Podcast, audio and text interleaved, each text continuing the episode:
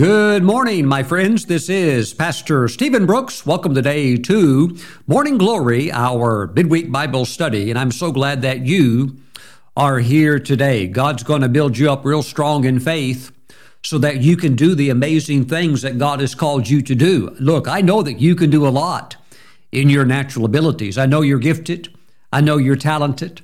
And I know you have some special things on the inside of you, but you're going to need God's help to do the impossible. Praise God, because there are things that are out of human reach that only God can perform. Praise God. That's why your life is so exciting. That's why your destiny will be fulfilled because you're going to implement your faith in great ways. Today, we're talking about the empowerment of faith for dominion. And let's begin today in Hebrews chapter 11. Let's start in verse 32, but first, let's pray. Heavenly Father, as we jump into your word today, we ask for your Holy Spirit to bring the illumination, the revelatory knowledge to walk in the light of your word and to know how to get over into the dominion realm. Now, Father, we thank you for this. We thank you for the proper application of faith and the amazing results that your people are going to achieve for your glory. Now, we thank you right now in advance. In Jesus' name we pray. And together around the world, we say, Amen. Praise God. And I'm so glad that so many of you are watching from around the world, not only in America and uh, Canada and the UK, but also many countries as well, as far away as the Orient and all the way uh, down to Australia and even New Zealand. Praise God. We just welcome you here, and we're so glad that you're hungry for God's Word. Now, Hebrews chapter 11, verse 32. What more shall I say, for the time would fail me to tell of Gideon and Barak and Samson and Jephthah also of David and Samuel and the prophets, who through faith subdued kingdoms. I have a feeling, my friends, there are some things in your life that need to be subdued, that are being a little bit resistant, uh, that are putting up uh, some efforts to resist. And uh, these are things that would be negative circumstances, mountain type situations, obstacles, hurdles, whatever we want to label them. The bottom line is that they need to be subdued. How do we do it? We do it through faith. And if necessary, it is possible even to subdue kingdoms. We have seen throughout church history, throughout biblical history, great men and women of God who stepped in at precise moments under the anointing of the Spirit and as they exercised bold faith in the God that they served, uh, God came on the scene. And yes, even kingdoms were subdued, but there was faith involved. Praise God. Others worked righteousness, obtained promises. That's very important. We all have not only promises that are to the body, corporately, the body of Christ, but very importantly, individual promises that are tailored designed, uh, tailor made and designed. I'm trying to trying to bake two words into one, but that's what I'm trying to say. They're customized promises just for you, and they're also just as important because your victory it reverberates throughout the body.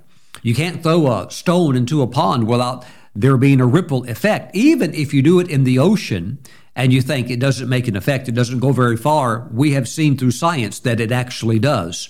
I have seen uh, doctoral thesis on the the outworking of the butterfly. Just a little butterfly when it moves its wing, and you think, well, that's just maybe moving the air, maybe just a few inches around it. But science has proven that when a butterfly flaps its wings, there is a reverberating effect that carries on and on and on. So, what you contribute, the victories that you win, greatly influence your brothers and sisters in the Lord, which is why you need to obtain your promises. And others stop the mouths of lions, quench the violence of fire, escaped the edge of the sword. Hallelujah. There's deliverance. Whoo, praise God. God can get you out of a hot situation. God can get you out of the middle of a shootout uh, uh, or uh, uh, whatever it might be that's going on that's very perilous and dangerous. Out of weakness were made strong, became valiant in battle, turned to flight the armies of the aliens. The aliens, Pastor Steven, is that referring to UFOs and space aliens? No. I guess the New King James needs to get a little bit more of an update. That would be foreigners, the armies of the foreigners. And uh, on and on it goes. Women receive their dead raised to life again, and it's just it's just miracle after miracle that is received through the appropriation of bold and strong faith. So today, I want to talk about how faith empowers you for dominion. Let me give you a few keys.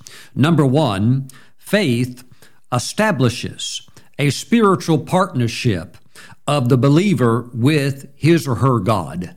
Woo! Wow. Now think about this partnership with God. You know, sometimes in the business world, there's somebody with the money. Uh, he would be like an angel funder. He's the person that's got the money, but you need somebody else with the product or somebody else with the idea. And then you bring both together in partnership. And the next thing you know, you have a corporation that's being formed that can bless many, many people. But my friends, faith establishes a spiritual partnership of the believer with his or her God. My goodness, this is powerful. Look at verse 29 of the same chapter. By faith, they passed through the Red Sea as by dry land, whereas the Egyptians attempting to do so were drowned. Now, why did it work for God's people and it didn't work for the Egyptians? Well, we see here that God's people were in faith. This is the faith chapter, but we also know that the Egyptians certainly did not have a spiritual partnership with God. They had a spiritual partnership with the devil with Satan, their father. That's what Pharaoh was a type of. He was a word picture. Now, he was a real person, of course, but he was a representative or what theologians call a type or shadow of Satan himself. Wow. But Satan was overcome. Pharaoh was overcome. Praise the Lord. Glory to God. So the Egyptians couldn't do it because they were not in partnership with God. But my friends, through faith, we are engrafted into God Himself, and there is a uniting where we become one in the Spirit with God. I find this amazing in the book of Romans. Now, out of all the, the letters that and the books that Paul wrote, the book of Romans reads somewhat like a legal treatise. It is uh, very theological in its nature. You can't just blast through it. It's not a fast read. It's too dense for that. But I think it's quite amazing when we get to Romans chapter 11 and verse 17. Take a look at this. And if some of the branches were broken off, and you, being a wild olive tree, were grafted in among them, and with them became a partaker of the root and fatness of the olive tree, do not boast against the branches. But if you do boast, remember that you do not support the root, but the root supports you. You will then say, Branches were broken off that I might be grafted in. Well said, because of unbelief they were broken off. And you stand how? By faith. Now catch that. You stand by faith. In other words, now you have been grafted in. How do you stand in that position? You stand by faith. Do not be haughty. In other words, don't be proud or arrogant about that, but fear. For if God did not spare the natural branches, he may not spare you either. so what, what does that mean? It means you better keep your faith online. Praise God. Ooh, thank you, Jesus. So, my friends, it is by faith we are grafted into God. So we become united with God. So think of it like this whatever can't overthrow or overcome God, now that you're in Him, it can't overthrow you or overcome you either. In other words, anything that God would throw at the devil, uh, Satan is now a defeated foe. But if the enemy would also try to overthrow you or come against you, uh, well, it wouldn't work against God. And guess what? Because you're in Him, His strength is infused into you. It cannot overthrow you either. And that's a revelation that you need to catch. So, faith establishes your partnership with God, which does what? Well, it, it empowers you for dominion. And that, that's a strong word. I know some theologians get nervous, very nervous actually, with the word dominion. But all the way back in the garden, God told Adam, and he told his wife, I want you to take dominion. Take dominion over the earth, uh, in other words, don't just play around with the dirt. There's minerals in it. You pull the minerals out and you separate them. You've got metals. You begin to make things and uh, begin to take dominion over the water. Begin to take dominion over the air. Begin to take dominion over the animals. Don't just look at the horse. You could you could tame the horse and ride the horse, and on, on and on it goes. but take dominion. He even told uh, Adam, take dominion over everything that creeps. You know, the creepy crawlies on the earth. You know, in other words, get the ants out of uh, out of your house. You know, let's uh, b- build a house, create a slab foundation. That way, you don't have snakes uh, crawling into your house at night. Uh, but you can still today take dominion over the creeps, all the creepy things of life. Glory to God. So. It is a powerful word, but it is our inheritance in Jesus. Absolutely. And we want to uh, live up to it to honor Jesus for the tremendous price that he paid for us to enjoy it. Praise God. Now, let's go on to number two. How does faith empower the believer? Okay, number two, faith taps into the power of God at will. Now, this is very, very interesting. I want to say it again. Faith taps into the power of God, and it can do so at will. So every time faith comes alive by the Word of God, you're actually tapping into the power of God. Look at this in the book of Hebrews, uh, chapter 4. Let's go back to Hebrews, chapter 4, and verse 12. I would like to go actually deeper into this, but for the sake of time, I'm only going to pull out a few things. But really, uh, verse 12 is a whole sermon in itself, but let's just cover a couple of important things for the Word of God. Now, when you were, if you were to read this through in Greek or have an interlinear New Testament where you see the English and you see the Greek superimposed above it, it would say for the Logos of God. Now, there are other places like Ephesians chapter 6 and also uh, Matthew chapter 4, when you see the word being used, the word there in Greek would be rhema. But here we have the Logos word of God. So the Logos word is all of the word of God. And it's all good for building up your life. It's all good for uh, doctrine, teaching, and bringing uh, loving correction into the life of somebody that might be going in the wrong direction. Praise the Lord. I had a very godly person share a uh, book uh, with me, and they said, I recommend that you read this book. It's very popular. And so I briefly looked at the book, didn't buy it, and uh, did some research on the author, and uh, didn't have a good feeling about it. Uh, but the author, uh, yep, is a universalist. In, in other words, he believes that uh, in the end, everybody's saved. Even the devil's going to get somehow pardoned, and Judas will get pardoned, and uh, blah, blah, blah. We all end up in the. Uh, he was basically saying nobody ends up in hell. And, and in a weird way, he was also saying nobody might even end up in heaven. We don't even know where we're going to end up. And this was a celebrated theologian that many uh, well known ministers uh, read this man's writings, and uh, honestly, that's heresy. And you know what? Paul the Apostle said, If any man preach another gospel, in other words, like there's another way to get to heaven except through Jesus and his shed blood, he said, If any man preach another gospel, let him be accursed. You know, a lot of these people, some of these ministers that have gone off track, I mean, like total reprobates, where they're saying you can live your life however you want to live. You can sleep around all you want. You can do any kind of recreational drug. You can do anything and still go to heaven. Uh, and then suddenly they get struck with a terminal disease and they lie there on their deathbed, still uh, uh, professing uh, their belief in the metaphysical world and all kinds of baloney. I don't feel sorry for them. I do, uh, because Paul said, if they preach another gospel, let them be cursed. Let a curse come upon them. Why? Because they are leading people into hell. Mm-mm. Kind of strong, isn't it? But it is the B I B L E, and it's the good old book for me. Look, we're staying on the straight and narrow. We're going to go to heaven, aren't we? Praise God. I don't want to go to anywhere where the devil's at. Praise the Lord, nor with his crowd or his group. Praise God. So, Let's stay on the path. Here we have in verse 12 again for the Logos, the Word of God is, notice that it's living. Uh, it's not like any other book in a sense where all of the secular books have no life in them. And uh, you can read them and you might find them entertaining because they have good information or something like that. But there's, ac- there's absolutely no life in them at all.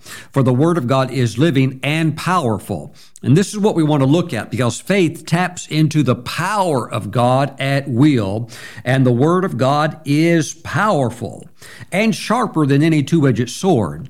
So here again, just like Paul brought up in Ephesians chapter 6, where he mentioned the sword of the Spirit, which is the Rhema word of God, here again we have God's word presented in a sense as a sword, and it's double edged.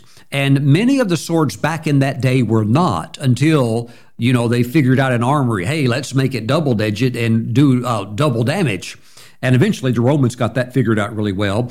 And it says, piercing even to the division of soul and spirit and of joints and marrow, and is a discerner of the thoughts and intents of the heart. And so there's no gray areas with the word. It can get so illuminating that what we might think is quite obscure, uh, when the light goes on, you can even read the fine print, and everything is wide open. Praise God. So uh, Paul, of course, being a Roman citizen, understood the Roman culture.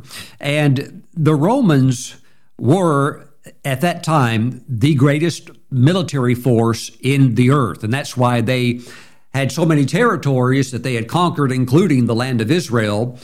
They had this tremendous army. But their army went through processes of learning, just like any army, any national military would.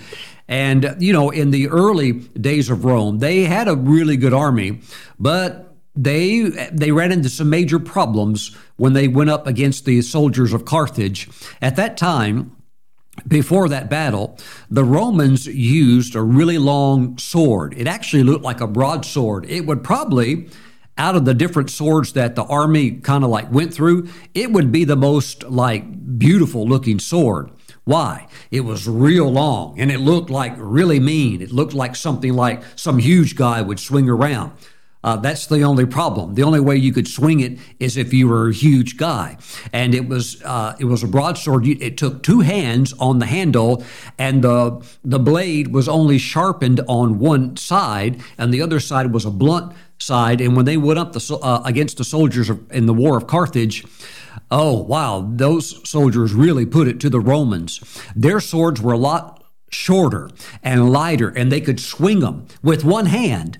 And Rome uh, realized we were going to have to make a major update with our swords. And so they went through five different types of swords over the centuries until they got to one that was the masterpiece. And this sword was called uh, Machaira. Let me put a picture up on it uh, on the screen so that you can take a look at it. This thing, my friends, was a killer. Uh, and it was very interesting because they learned that we need to shorten our swords to be more effective and to have them lighter. And so this sword was only 19 inches long but both sides of it were razor sharp. And it's got an interesting design where the tip tips upward, and the tip was also extremely sharp, but it's tipped upward. So a Roman soldier could swing this sword, could thrust it very easily with one hand. And here's the catch when they would thrust it, and if they got it into you, the, the trick then was to twist it, and they would, and they would twist it. And when they twisted that sword and pulled it out, it would completely disembowel the person. It would pull out all of their intestines. Uh, literally out out of the person's body. I know that's very graphic, but you had to understand this was a killer sword that the uh, uh, who, the, the, armory leaders developed, and with this sword, uh, Rome conquered like nobody else could. So there is a lot to say with you know, warfare technology, and at that time they would have been at the forefront of it. And you have to also understand that in the area of ancient warfare, uh, it's not like you have to chop somebody's arm off to stop them or cut their head off. It only took, look, look, it only took two inches of penetration of a sword, even if you didn't get it all the way to them and, you know, whatever.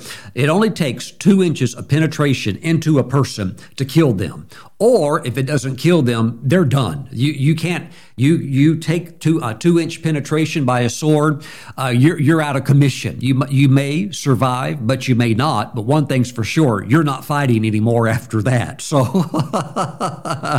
wow, uh, what a brutal uh, time to live in history where life in many ways was very, very cheap. My friends, but faith, it enables you to skillfully use the sword of God's word to win the battles in life. And here's the thing you can, just like you could grab that sword as a Roman soldier and swing it at will, you can grab the word of God and you can just start swinging it. I mean, you can be versed in it, skilled in it, know it, stand on it, believe it, speak it, confess it, utilize it. I'm telling you, you can give the devil so much trouble, he doesn't know what to do with you. Woo, praise God, except yield and get conquered again. Woo, praise the Lord.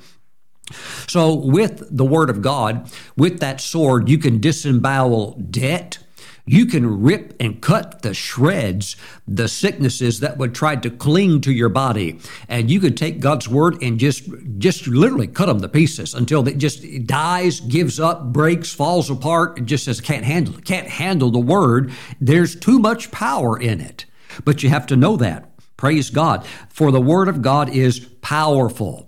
It's powerful. So, Faith taps into the power of God at will. I'm telling you, it's a power sword, and you need to use it because the enemy is terrified of it. Just like the other um, adversaries of Rome, they knew that Rome was the uh, the best army for several reasons. One, they were the best fed army because you have to have a supply chain of all the food coming in.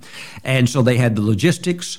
Uh, they, they were building roads. Uh, the roads that the Roman soldiers built, many of those roads are still, strange as it is, being used today. They understood how to have layer upon layer where you get all the sod off and then you put a base layer down of crushed rock and then you put another layer over that and then you keep layering it then with a final layer of stones and 2,000 years later, those roads are still being utilized, all in different parts of Europe and even in the Middle East. Praise God. So let's move on to number three.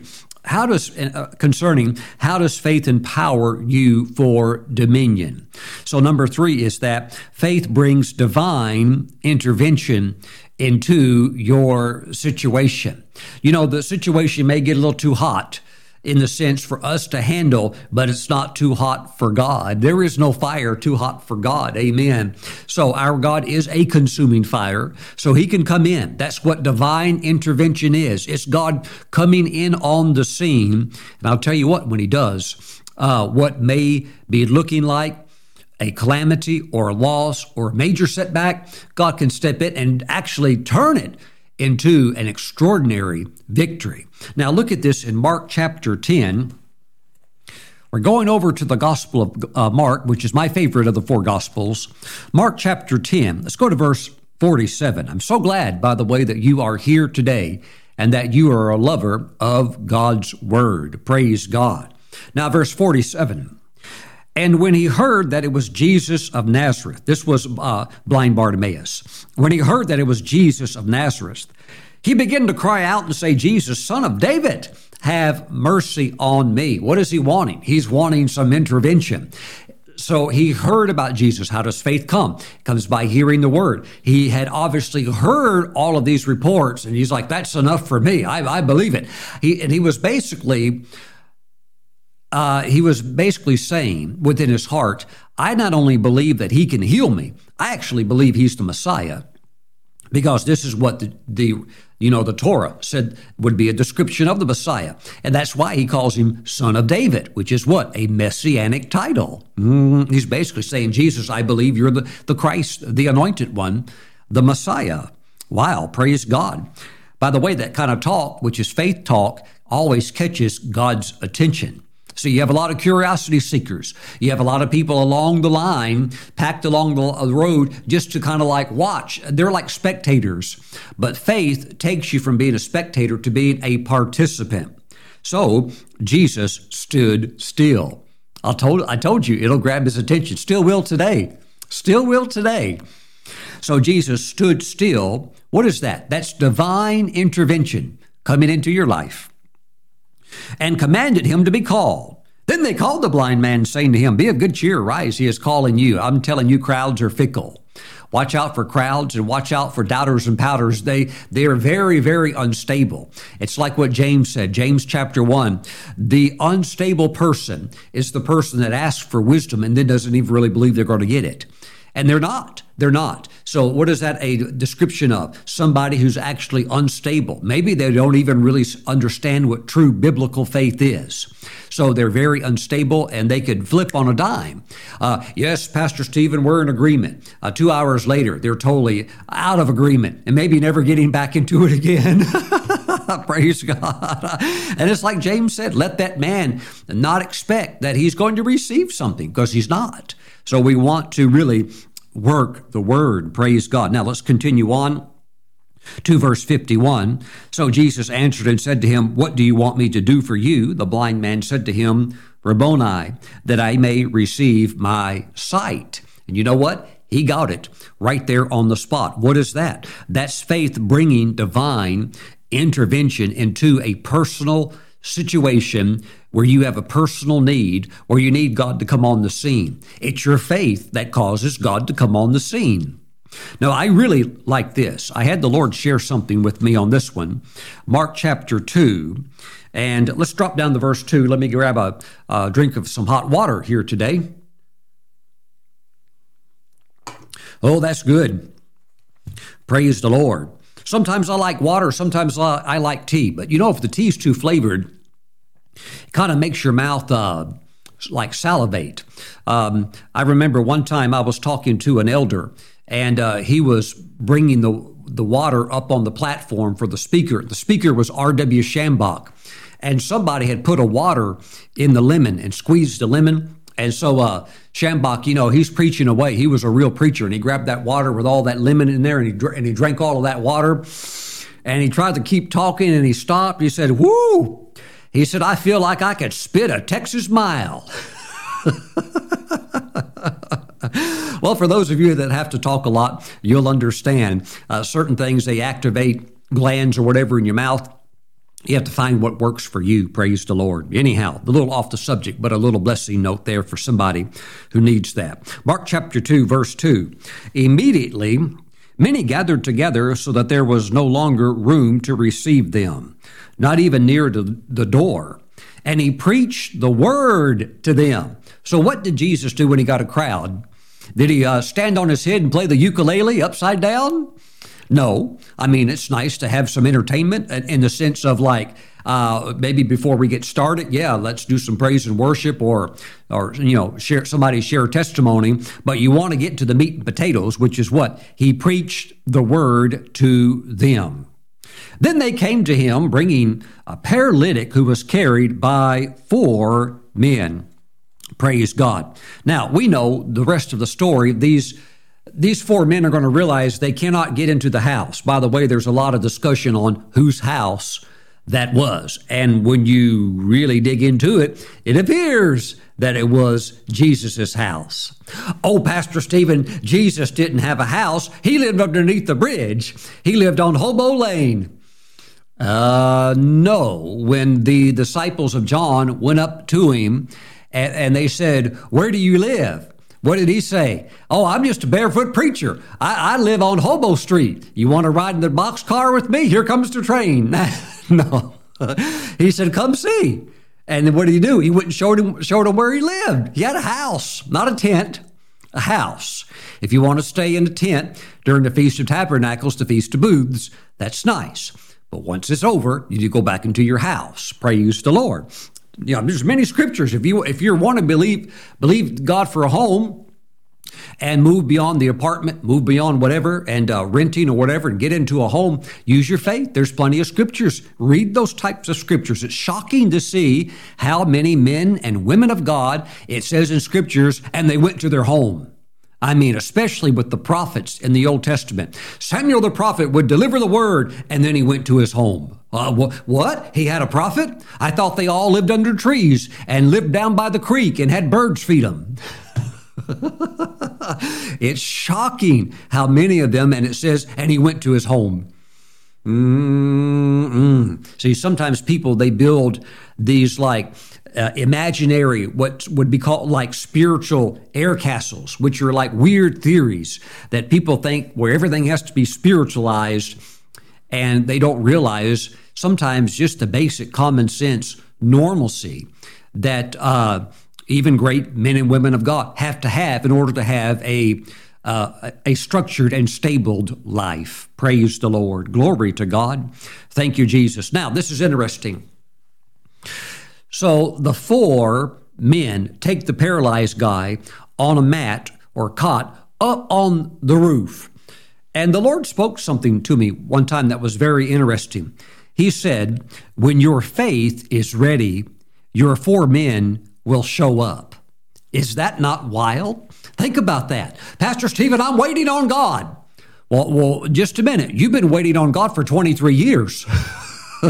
oh, yes, Pastor Steven, I like that number. Well, let's not keep going higher.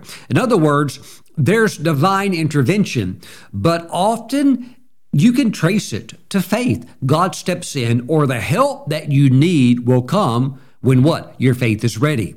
So when this guy was ready to go for it, no matter what it takes, guess what? Suddenly, four people. That's how many it took. You couldn't have done it with two. You couldn't have done it with one. But it took four. Suddenly, there's four guys and they're all free and they're all they've got the time and they're they've got the heart and they're wanting to do it and not only that, they're all in faith also for you to get a miracle. Hey, Wow. Look, look, this is not luck. This is not coincidence. When your faith is ready, your four men will show up. Woo! Faith brings divine intervention into your situation. God sent those four men.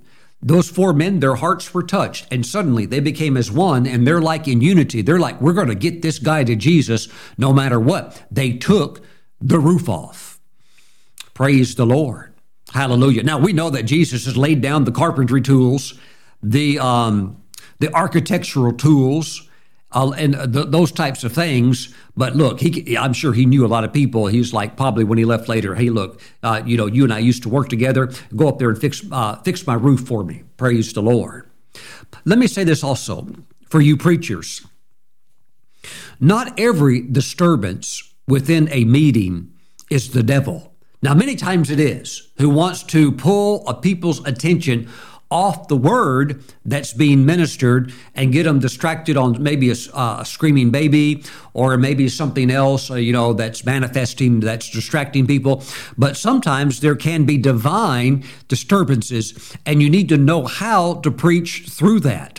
Think about it. Jesus never stopped preaching. He's preaching the whole time the roof is being taken apart. And you have to be in a flow where you have prepared yourself in God's presence. So when things like this happen that are not on the notes, that are not on the itinerary for the meeting, that you can still flow with the Holy Spirit. Because you know there was some action going on with the roof being taken off, and it's not like roof, roofs and houses were like 20 feet high. I mean, the roof maybe was only eight feet high. All of this could have been going on two feet above his head, and he preached through the whole thing. Wow, praise God. When the, when the anointing of the Spirit is there, you can. Now, if it's an evil distraction and you don't stop it, the enemies uh, can cause that to break the flow and the Spirit could lift off. But if it's something like this where it's, it's pure, then uh, you can go with that flow with both going on while you're still preaching and people are still receiving and at the same time this thing's going on and then they they converge for a miracle. Praise the Lord. Thank you, Lord Jesus. Must have been a pretty large opening to, to allow a, a bed to be lowered down. A lot going on here, praise God. But my friends, when your faith is ready, your four men, which is divine intervention, will show up in your life. Praise God. Whatever that thing is, maybe you just need one one person to show up, a skilled person in a certain area that can come in and maybe fix something for you or do something for you without you having to pay, you know, an astronomical amount of money. Maybe you just need a favor, a blessing, or something like that. I'm telling you, God, uh, God can do it for you as you stand in faith. Praise the Lord. Thank you, Jesus. So, divine intervention is a product of faith. When we remodeled this uh, fellowship hall that I'm in, the first thing we did that when we purchased the property here is we gutted uh, this building, and that meant gut the entire kitchen, take all the cabinets, take all the old stuff out that was you know like 50 years old, and we hauled it all to the landfill. And the moment it was like removed, and gone and then ready for the next phase, although we didn't have the ability to step into the next phase. But the moment we had completed all we could do, suddenly a person showed up and said, Hey, I'm a professional tile person. And he lived out of state in Virginia. And he said, I'd be happy to come down and lay all the tile for your bathrooms and for your kitchen and do all the backsplash work and everything. And we're like, Wow, praise the Lord, have at it and he came in and did, and he did it at a very high level. Laid all Italian tile, put all of the subfloor underneath, ran it up the walls, did the backsplash in the kitchen, did everything. Didn't charge us one penny. Brought his whole team, brought all of the products, all of the materials, and installed all of it all for the glory of God. Didn't charge the church, the ministry a penny. Praise God. What happened? He showed up, but we were in faith. So we did all we could do. And then boom, God stepped in, divine intervention. Same way with the sanctuary. We did all that we could do. We did all of the natural cleaning, everything that we could do within our ability and then when we had accomplished that, but yet there were still so many other needs, God sent one person. And this one person, guess what? He owned a home, a home improvement store. Not a little one, a big one. and so, because uh, uh, I think his own home, his, his house, he has like a seven or 8,000 square foot home. He's got a pretty big house, but it's beautiful. It's up on top of a hill, but he owns an entire home improvement store. And so anything that the church needed, by the way, how many of you know when a church building is almost 150 years old? Uh, yeah, it needs a little TLC.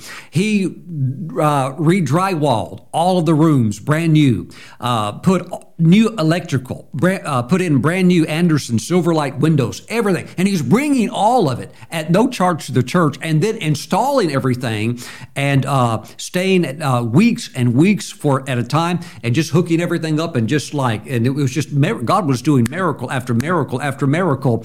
Why? Because when your faith is online, not to be static, but to be moving forward, you apply that pressure, that force of faith. I tell you what, it causes divine interventions so that you don't live forever on a stuck plateau. Woo! Hallelujah. You're about ready to go to the next level. Amen. Keep using your faith and watch just what you need will show up. A person, uh, a contact, or whatever it might be. But uh, faith brings divine intervention into your situation. Praise God. Now, Let's go back to our question. How does faith empower you for dominion? And let's go down to number four.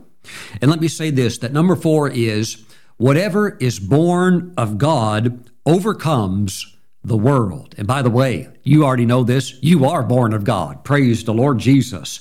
We see this in 1 John chapter 5 verse 4. For whatever is born of God overcomes the world. Oh, hallelujah. That's the, the world system and all of the sin and all of the traps and snares of the enemy that are laid through the various uh, uh, works that he has to work with, such as the lust of the eyes, the lust of the flesh, the pride of life, and all of these different things. But whatever is born of God overcomes all of that overcomes all of that. And this is the victory that has overcome the world, our faith. Praise God. So, whatever is born of God will overcome the world and give you that empowerment for dominion. I want you to notice Deuteronomy chapter 2 and verse 24.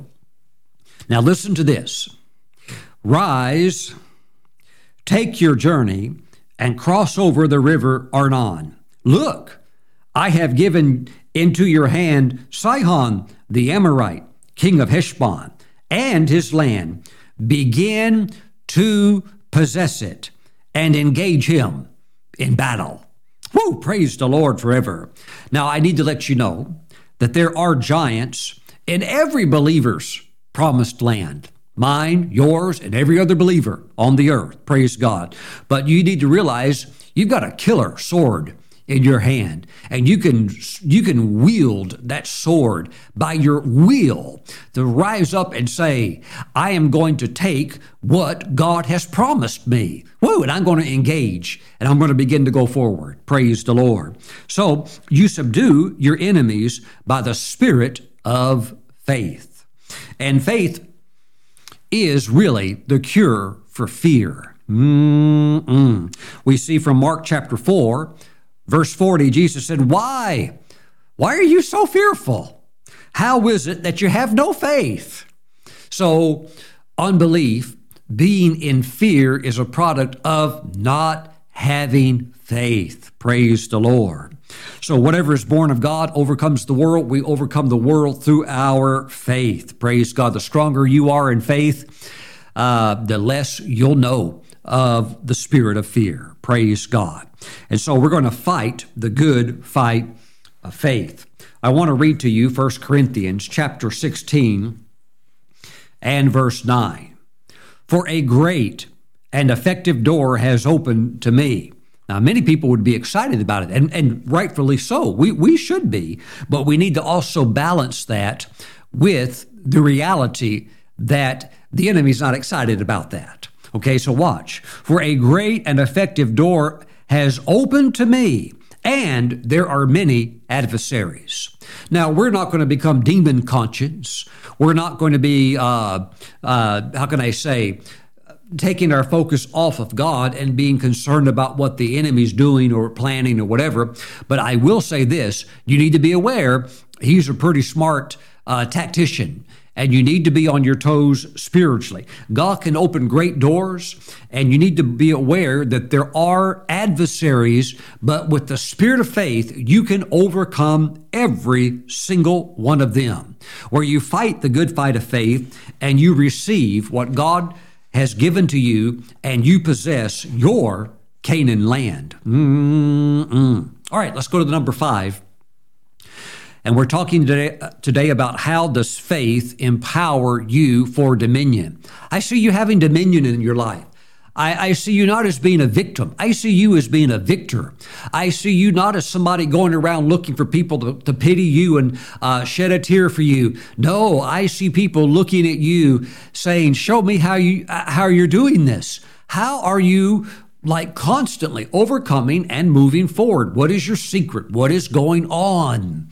Praise God. It's because of the vibrant faith that is allowing you to exercise dominion in your world. Praise the Lord. Now, number five, number five, faith commits God's integrity to confirm His word. This is very important. Again, faith commits God's integrity to confirm His word.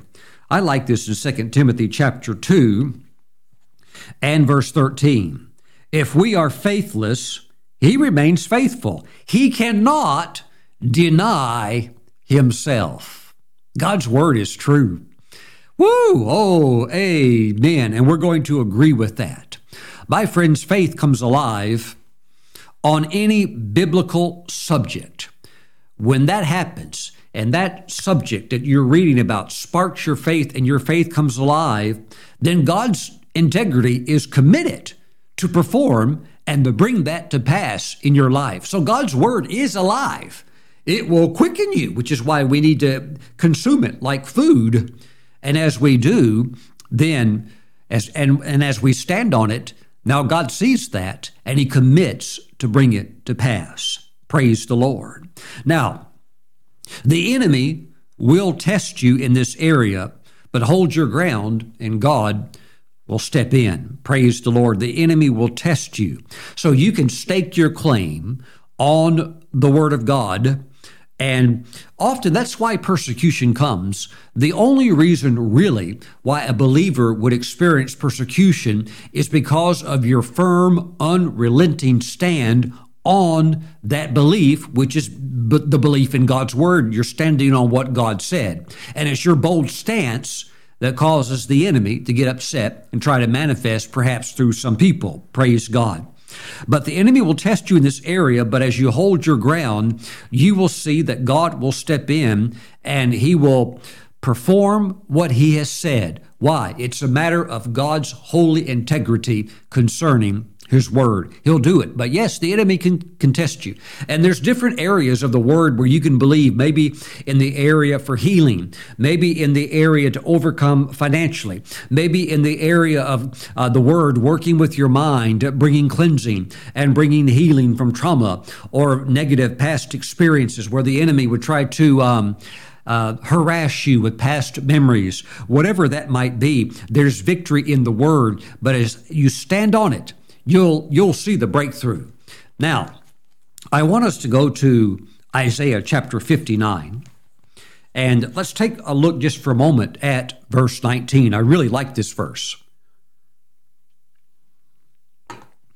I have had personal encounters with the Holy Spirit through this verse. And get ready.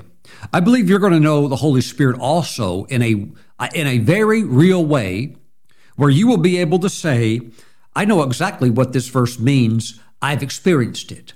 Okay, now watch this. Watch. Verse 19, uh, and I want to skip past part A to part B. In other words, the latter half of the verse of the scripture. When the enemy comes in like a flood, the Spirit of the Lord will lift up a standard against him. Now, I have heard some preachers say that the the uh, translators put the comma in the wrong place. It, it, it's like they're trying to say that in an effort to almost like say, we overwhelm everything all the time and we never ever have any real struggles. But every translation, I haven't ever found one. Every single translation I've ever read of the Old Testament puts the comma in the right place, just like the New King James does. When the enemy comes in like a flood, comma, the Spirit of the Lord will lift up a standard against him. So let me just be honest. The enemy, he can pour in sometimes, and it seems like an absolute flood. And what you believed, and maybe what the day before, or a few days earlier, or maybe even that morning, you felt so strong and so confident in concerning your victory and your stance, he can come in and he can put the pressure on in a way that sometimes is almost unbelievable. And the only way you can actually stand is not in your own strength. And if you think you can, you don't really know who he is. He is very, very smart, very, very tricky, and he's been doing this for about 6,000 years. So if you don't know the Holy Spirit, there are battles you can never win, especially in the area, in the battle of purity. Because the enemy can come like a flood. Woo! You're thinking, oh, Lord. Look, we all have inner inclinations. And you're not fully safe until you're in the harbor of heaven, where you're out of this body that has so many weaknesses. But because the Spirit of God lives in us, and we have been born of the Spirit, we are born of God, that power potential is in there to overcome even these crazy things of our body, not only internally, but all the stuff externally that the enemy, he has tools to work with all over the place. You know, at home in my office on my wall, I have a picture of the North Carolina coastline, and it, uh, it has marks on the coast of the areas noting all of the shipwrecks and they are there by the hundreds, hundreds upon the hundreds and hundreds of shipwrecks off the Carolina coast because of the many dangers that the eye cannot pick up and discern. You know, there's an area in North Carolina, 30 miles off the coast of North Carolina, in an area where you're thinking, oh, we're not even close to land. Let's say that you were sailing from Europe and you were coming to uh, to America and you're back a couple hundred years ago and you're coming to, let's say, North Carolina and you're 30 miles offshore and you're thinking, wow, we're still really in deep water, nothing to be concerned about until we get a couple of miles close to shore. Would you believe 30 miles off of our shore, there's an underwater reef system that's only six feet beneath the water line, and it has sunk hundreds and hundreds of ships over the centuries because you think you're out in deep water. And the next thing you know, you hit this and your ship starts going down. And what happens? You're another statistic. I'm telling you, the enemy, he can lay plots, schemes, traps all over the place. Why? This is the world system that he governs and operates in. And you you got to be on your toes. You've got to be walking with the Lord. And I'm telling you, he can bring the heat. Absolutely. What is your ultimate fallback on? It is the Holy Spirit. When the enemy comes in like a flood and everything that God has promised you, and that one thing that you're believing God so strongly with all of your heart for, and sometimes you can feel like you're on the mountaintop, but other times that enemy, he can come with, and he'll usually come often when you're physically tired, maybe when you're having a rough day, maybe when maybe when you skipped some devotional time and he, he's very uh, he is a tremendous tra- uh, tactician. I'll give that to him. And that's when he'll launch an attack. And the next thing you know you're you're in a fight. You're in a you're in a fight that is a supernatural battle. How do you how do you get through it? When the enemy comes in like a flood the Spirit of the Lord will lift up a standard. Now, in the Hebrew, that word standard means a war banner. And one minister, when the enemy, when Satan came against him one time and tried to stop his ministry from going forward, the Spirit of God spoke this verse to him and said, The Spirit of the Lord will lift up an armed resistance against him, against the enemy. Praise God. So it's a war banner. But I'm telling you, it's God. It is God in raw power stepping in against something that your humanity is not equipped to deal with. Mm-mm. Oh, Pastor Steven, I got this. Oh, the, the devil loves, he loves Christians that say stuff like that. I've got this, no problem. Stand back, Moses. Stand back, David. You guys ain't got nothing on me. I can't. Brother, you don't know what you're up against. Woo! It's like the enemy has so many things he can work with, but with the Spirit of the Lord, he can take you on from victory the victory. But I'm telling you, there can be some clashes, and the only way you're going to get through is with the walk with God. Praise God. Praise God. Mm-mm. The Spirit of the Lord will lift up a standard, a war banner against him, and say, That's enough. See, God will never allow you to be tempted with more that you can bear, but He will allow you to be tested. He will absolutely allow it, and the enemy will bring it. There is something about temptation where if you didn't have it, you don't have anything to overcome. And so it's not like we enjoy it when it shows up, but if it shows up, we're certainly going to put up a resistance, and the enemy's going to know we're not an easy target. Mm-mm. You know, all terrorist organizations, when they are faced with resistance, they turn around, they flee. Why? They're a bunch of losers and cowards. And uh, anytime they go up against good guys that are pros and that are skilled, they always turn and run like a bunch of babies and losers. They're just a bunch of losers, praise God. They go hide behind even their own children. They use their own children and wives as shields to hide behind. oh my goodness. Wow. Praise the Lord. But my friends, God's going to give you the victory. Praise the Lord. Faith commits God's integrity to confirm His word. Thank you, Lord Jesus. So this is the amazing thing about the power of the Holy Spirit. Look at this. 1 Thessalonians chapter 5 verse 23.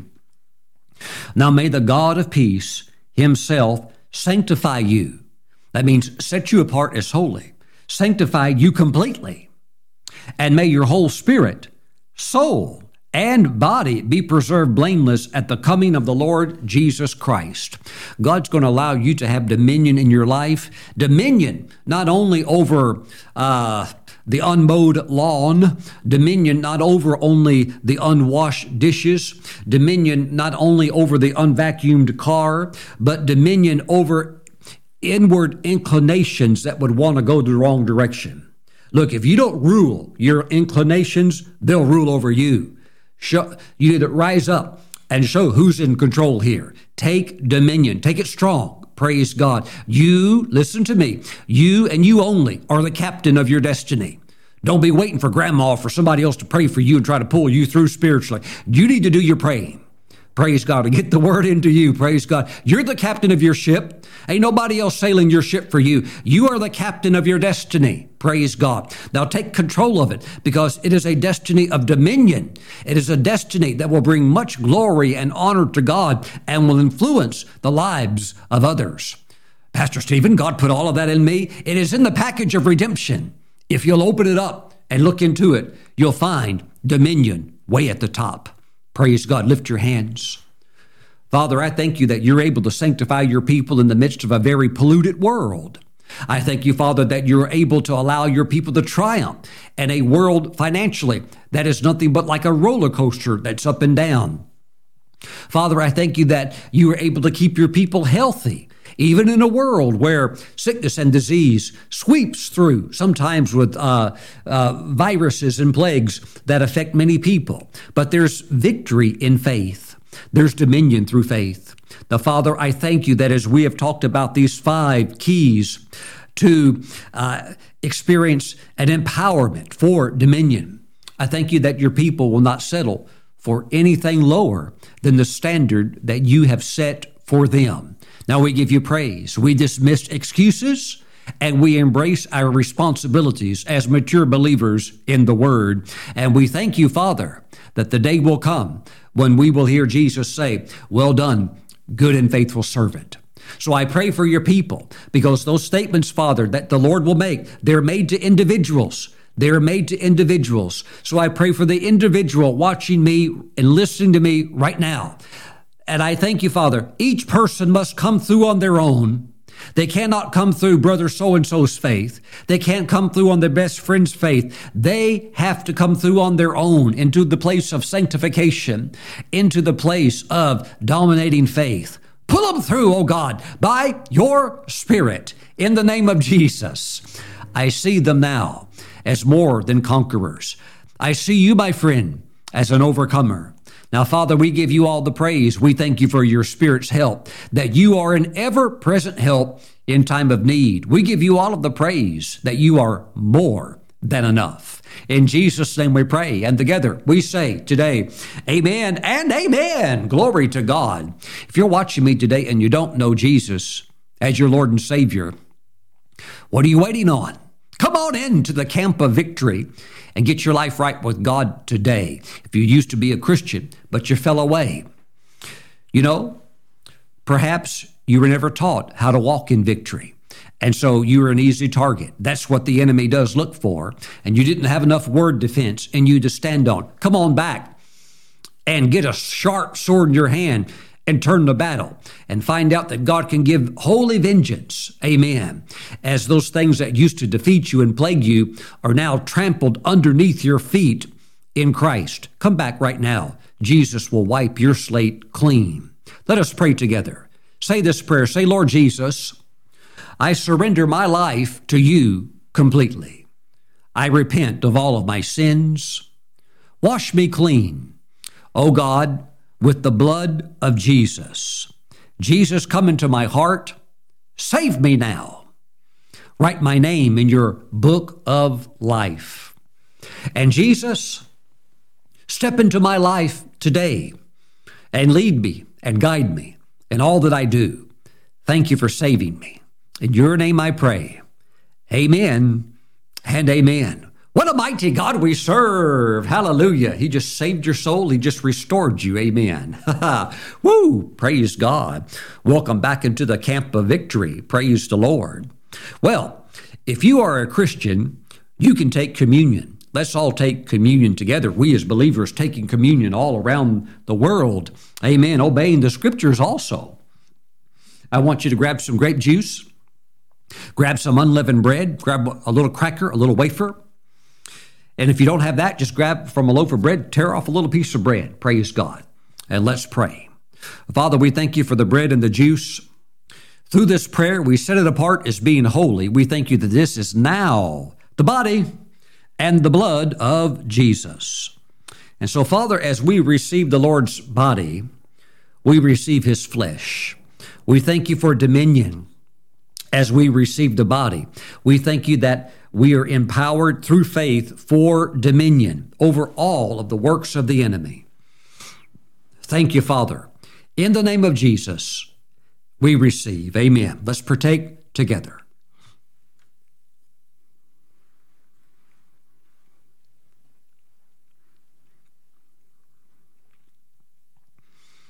Praise God. There are some of you, you're watching me, and those symptoms of sickness that you've had, they're, it's like they, they've left for a little bit. They, they're been traumatized by the, by the strength of the word. And as you stay in the word, uh, you can keep it off until it just, it's gone. It falls off completely. Amen. God's word is very powerful. It's working and the victory is already secured for you. So stand, keep standing on the word. Father, we thank you for the blood of Jesus. We thank you that by the stripes of the Lord Jesus, we were healed. We thank you, Father God, for the great price that Jesus paid. We thank you for forgiveness of sins. We give you all of the praise. Thank you, Father, in Jesus' name. Let's receive the Lord's blood together. Praise God. Thank you, Jesus. Glory. Glory to God.